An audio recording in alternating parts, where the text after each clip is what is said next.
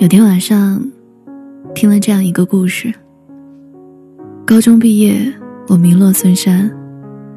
父母对我失望之极，把所有希望和疼爱，都给了弟弟。我一个人离开家，去了很远的地方上学。那时候，他每个月都省吃俭用，攒钱坐一夜火车来看我。我从来不以为然。就连他每一次走，都没有送他到车站，就继续荒唐着，自暴自弃，消磨在游戏和各种姑娘的暧昧之间。突然有一阵，他没来看我。后来我才知道，她怀孕了，一个人去做了人流手术，堕胎以后大病了一场。期间竟一直没有收到过我的电话和信息。那时候他开始对我心灰意冷，提出分手，决定听从家里的安排，和一个大他很多岁的男人结婚。那一天，我才知道自己即将要失去的是什么。我不顾一切的来到他身边，跪在他面前，哭得像个孩子。求他不要离开我，他也哭了，含着眼泪却笑着说：“我们不分开了，以后我们要好好的。”毕业两年后，我们结婚了。我和朋友合伙开了一家什么都做的公司，虽说没有什么钱，但终归是稳定了下来。一天一天的忙着，但原本平凡的生活却不再平淡。工作之外的应酬多了，回家的时间少了。他每天都会在家里做好饭等我，经常热了一遍又一遍，最后还是倒掉。每天应该温馨的时刻，却渐渐演变成了无休止的争吵。他受不了我常常到半夜才烂醉如泥的回家，尽管他知道我是为了家。我对他的关心和唠叨也越来越不耐烦，尽管我知道他是因为爱我。在第十三年的时候，我们还是离婚了。那天，他为我们做了最后一桌饭，两个人安静的吃完。在阳台上抱着哭了很久，这是我们第三次抱在一起哭。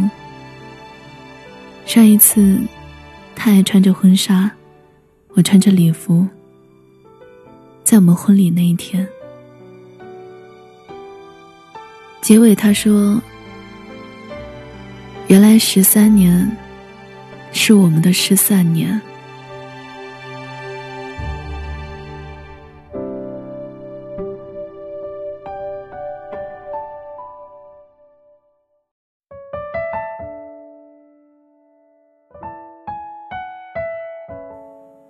这个世界从来没有一个别人的故事感动另一个人。当你在一首歌或者别人的故事里流下眼泪，在流下眼泪的那一刻，这首歌就成了你的歌。别人的故事里，就看见了自己的故事。当他的朋友圈又放上了别人的照片。秀起了世间唯你独好的恩爱，你就不知道自己是谁，在哪里。在曾经那么互相喜欢的人，第二次赴汤蹈火喜欢别人的时候，你不得不信，我们在这个世界上喜欢的，只是一类人而已。所以都一样，我们并不是独一无二。有人说，穿红色球鞋的人很多，而我偏偏注意到了你。而那时候，你希望我喜欢的是你，而不是那双红球鞋。后来，我们长大了，每个人都可以做到了。可是那些穿红色球鞋的人，也不知道去哪里了。年轻时候喜欢的也只是那双鞋，扎在脑海里，哭不出来，咽不下去，经久不散。有时候怀疑全世界的人都慢慢好起来，唯独我。站在山里，风特别大，我也才敢放声哭。世界上大概本就没有灵魂伴侣这一说。我要找的灵魂伴侣，也许早就死在了十八世纪。现在遇到的人，大概也就几分钟的灵魂碰撞。几分钟过后，就强行带你回到了人间。然后所有人还告诉我，世间本就没有灵魂伴侣，只用了灵魂碰撞的几秒，却要我永恒记忆，回味这种感觉。理所当然跟你过的，满是烟火味的社会生活，不是不行。只是我做不到，所以我习惯性逃避。也许几十年后，我再次见到你，或许是在西边的集市上，你骑着车带着孩子，脸上的胡子已经和头发连在一起了。你或许是在和卖菜的婆婆讲着价，可能你也认出了我，我也好不到哪儿去。也没有因为不吃人间烟火，就不上菜市场。大家都不要打招呼，都劝了，一生就该让它这么过去。那天听电台，里面有这样一段话：和喜欢的人分开，分开之后依然喜欢，各自安静过了数十年后，在某个人潮拥挤的路口。透过公车的玻璃，突然看见你，想让司机马上停车，想用力的拍打窗户引起你的注意，想从车上跳下去，想飞奔到你面前，想把阻隔在你我之间的世界撕碎。在激烈的想象中，我都快把自己感动哭了。可是突然看见你身边站着的人，我只能一动不动的坐着，看着你远去。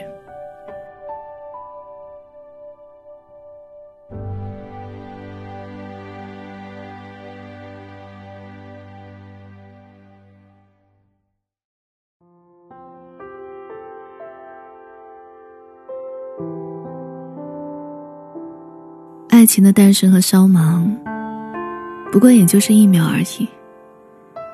于是开始不频繁的发动态，不再习惯性搜索，也狠下心断了全部的联系，尽可能的不出现在那些交集朋友的朋友圈里。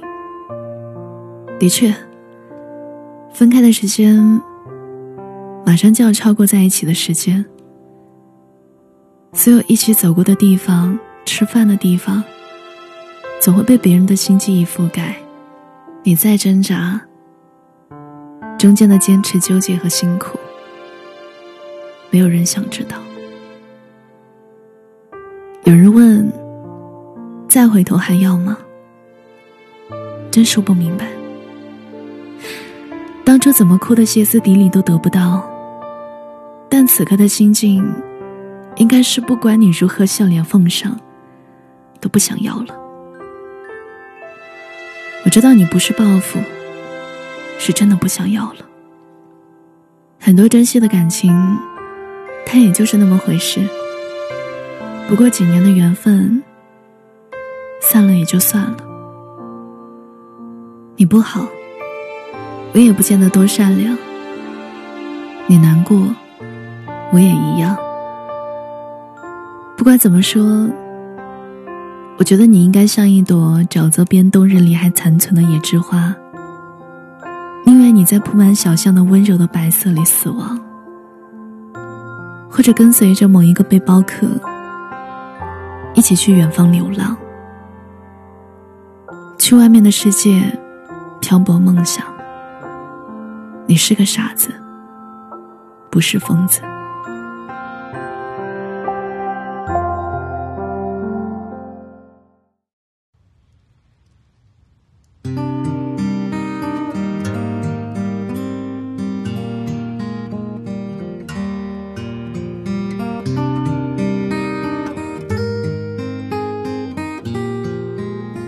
好久不见，你最近过得好吗？我是小七。今天的故事内容选自一本书，它叫《金山寺》，作者是陈红。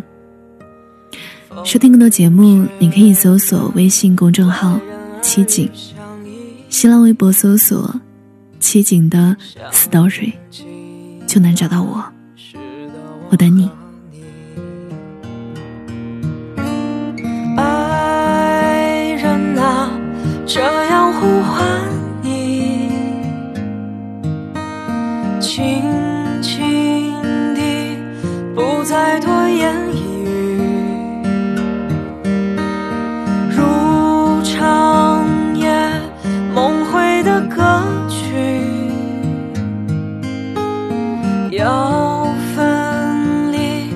就这样